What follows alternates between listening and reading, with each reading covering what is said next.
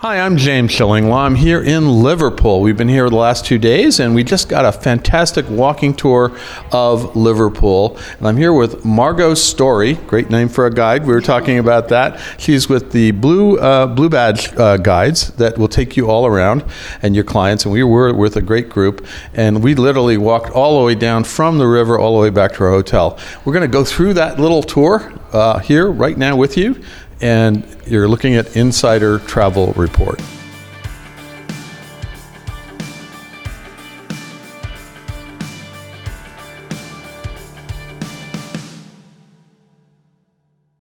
Now, Margaret, first of all, it was a wonderful tour. Uh, I, I, had walked. I've been to Liverpool a few times, but uh-huh. this you gave me kind of a good overview of everything that's going on in the city. And we actually started on a bus, and you showed us a little bit of. Uh, I think we saw Paul McCartney's home, right? Yes, Yeah, we went to Paul McCartney's house at Forthlin Road. Yeah. Told you the stories about um, when he lived there with his dad and his brother. Uh, yeah, so, Mike. Yeah, yeah, and Mike and his brother. So, you, so, we saw that, and we had earlier seen where John Lennon was, and this is we, we were coming from uh, actually a wonderful uh, strawberry field. Uh, so that was incredible. But then we took the bus all the way down to the port area and talk a little bit about uh, all where the dockyards are, because that's really become a, such a development now, and there's so much down there to see. We couldn't see it all of it, but you have museums, you have shops, and apartments and things like that. But mm-hmm. there are so many great museums there, right? Yeah, I mean, tourism and hospitality has become the mainstay of our economy, that and the Knowledge Quarter. We've got three universities, but tourism is really important to us. So we first stopped at the Royal Albert Dock, right. which has been there since 1846. Mm-hmm first uh, fireproof warehousing system in the world. We like to quote when we're first or biggest or best, and quite often we are. Uh, yeah, so 1846, the uh, Albert Dock warehousing system opened. Um, it was it allowed warehouses to be built right on the side of the dock. And it was when sailing ships were going through there, right? Yeah, yeah, it was important for the sailing ships. So what happened was the sailing ships would come into the Albert Dock. They'd bring in the cargoes that were imported and exported um, to Liverpool. So the imports were mostly cotton, tea, tobacco, sugar, uh, these were the important things that were brought in. They were all brought up to the warehouses. And you had new technology stuff like you, I think you said there was a, a, special kind of dock where you could actually control the water levels and the sailing ships could come right in. Of course, when you had steamships come in, that kind of changed everything, yeah, right? It did, yeah. So what makes a dock a dock is a gate. Right. So as soon as you get a gate on a piece of water, you've got a, a dock. Right. So the water can't go up and down. But the docks did become too small because they were built for the sailing ships. Now, a yeah, sailing we saw a couple that were, you know, that would not have fit some of the larger yeah, ships. Exactly, right. yeah. We saw some um, uh, docks where the sailing ships could have fitted in, but when Prince Albert came to open the Albert Dock, he came in on one of the first steamships. Okay. Which proved to be the death knell for the Albert Dock because um, those steamships could get bigger and bigger and bigger.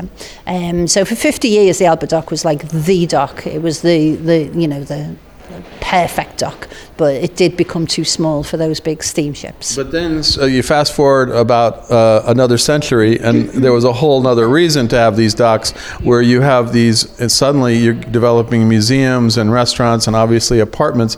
And talk a little bit about some of the museums are there, because there's some really fantastic ones, right? Yeah, absolutely. From the 1980s onwards, really, um, this new idea of Liverpool as a, a tourism, people started to appreciate heritage, and we became a, a centre of tourism. So down there at the Albert Dock, you've got the International Slavery Museum, you've got the Maritime Museum, we've got Tate Liverpool. and that's an important gallery, which is a uh, division of the Tate that's in London, and it's one of the few places you have a Tate. Yeah, right? only out. The only ones outside London are in St Ives and Liverpool, so very important. But we've got a connection, you see, because Henry Tate, who uh, was the, the family that donated the, the money to build the art galleries, um, he was a sugar merchant. Mm-hmm. And so his sugar would mostly have come into Liverpool. Yeah, and that's what made his money. So that's it. So so here we saw the Tate guy when We went all over, and right around down there is also the Beatles Story Museum too that, that you can go to, which is a fantastic another Beatles venue, and I have been there.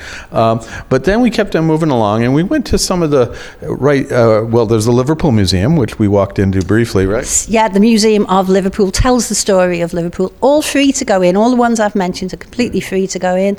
Uh, the Museum of Liverpool tells our story about our creative side, about our trading side seaside, about our port, um, and exhibitions change. Of course, there's uh, there's stuff in there about the Beatles. Believe it or not. Well, yeah. and then and then we, we came we kept going along the, the the the port along the river, and we came to what sort of the three iconic buildings of Liverpool, and talk a little bit about those because you, there's a name for them, right? Yeah, we call them the Three Graces. So we have the Port of Liverpool building, opened in 1806, and um, the Liver buildings opened in 1911. Did I just say 1811? I- well, so you, you can change. Okay.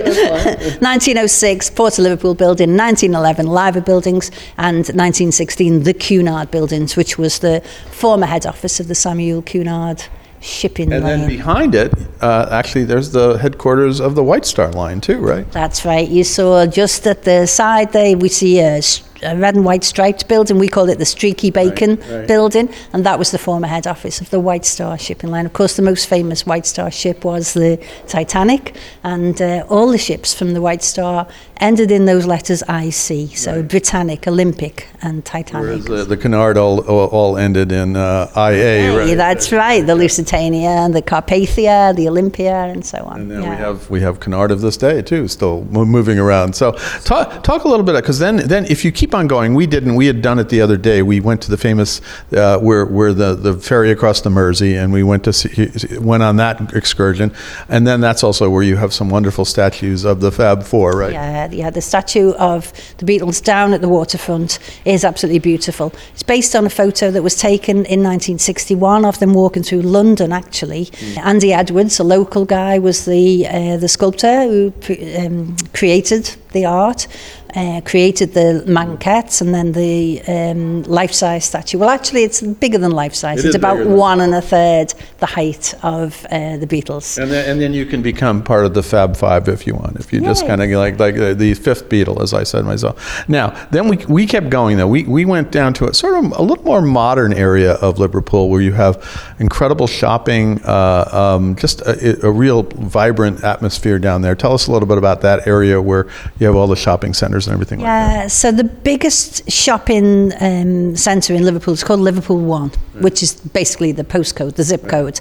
Um, it was be- built in 2008, opened in 2008, changed the face of Liverpool, united the Albert Dock with the traditional shopping centre of Church Street, um, represented an investment into the city by the Duke of Westminster of almost a billion pounds. who Literally changed the face. 23 architects involved in the design of Liverpool One. All the big shops, all the fashion shops are there, restaurants, bars, indoor crazy golf, apartments, Hilton Hotel, other hotels. It's, uh, Yeah, it's, it's all down fabulous. there. It's all down there, and a few of our, our crew, crew actually went off shopping after a while. Yes. Uh, so it was good to see that, and we kept on going. We went to this one. You said there was it's one of the oldest buildings in Liverpool, uh, and and we had a coffee. And what was that place? Yeah, just on the outskirts of Liverpool One is a place called the Bluecoat. It's uh, an arts centre now, but it started life as a school, a charity school. Um, as an arts centre, it's very creative. There's always free exhibitions going on in there. It's a very family-friendly place, and it's got a lovely cafe where, as you say, it was a bit cold today, so we Yeah, thought we'd have we a coffee to warm us we up. We had to get a coffee, and we walked up there, and we kept on going. And then we went down one block that was just this I, I, almost every ethnic food known to man on this one. What what was that street? That, that street's Bold Street. It's where I recommend people go if they don't want to go to a chain restaurant. We've got plenty of, you know, standard restaurants that people can depend on. But that street, Bold Street, is full of independent restaurants from all over the world. So if you want something from Asia, you want something from um, South America, and you Mexico, want something everything, British, every- everything. It's all there. Yeah, I got burgers, It's got everything a else. lovely atmosphere. I, I think do- I Bold do- Street's I got did a great it. atmosphere. And then as, at the end is a fabulous church that we stopped at. And tell us about that church because that has a story too, right? Yeah, so that church was called St. Luke's. Um, it's been deconsecrated, so we don't refer to it as a church now. But St. Luke's Church was is locally called the bombed out church. So in 1941, it was hit by the Luftwaffe. They were bombing this very important port, and um, a few of the bombs went astray. So St. Luke's Church was uh, set on fire, but the city decided to keep it as a memorial to the civilians of our city who died. But it doesn't get wasted, it gets used. We have gin festivals in there, um, open air cinema, arts events, all sorts of stuff. Oh, and it's now used for weddings as well. It but looks- it's it a looks- it looks deconsecrated. beautiful. And actually, right outside is a, a sculpture uh, from World War One of a German uh, soldier and a British soldier about ready to play a game of football during a Christmas truce. Right? Yeah, football's very important to this city. No, I mean we're talking we're talking about that. They have two teams, wonderful teams. They have uh, Liverpool Football Club and Everton, and uh, it's it's wonderful to go see that. So if you're not thinking Beatles, the other thing to do here is football, right? Yeah, if you can get a ticket, it's not that easy.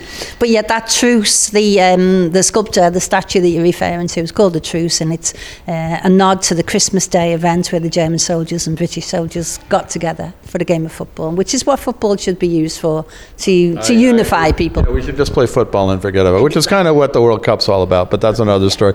Now, we didn't even go down with, with you. We, we went the other night. We had a night, actually last night, a late night, uh, down at the Cavern Club, the famous one, which actually is really still very much in use and, and locals go and uh, great music. Uh, it's not just a, you know, during the day, sometimes it gets a little touristy, uh, but uh, at night, you can go there and hear bands. They're, they are going to play some Beatles. Uh, but they're also going to play a lot more, right? Absolutely. I recommend going to Mathew Street, the Cavern Quarter, we call it. A beautiful place to just go. Lots of different bars and restaurants, nice friendly atmosphere.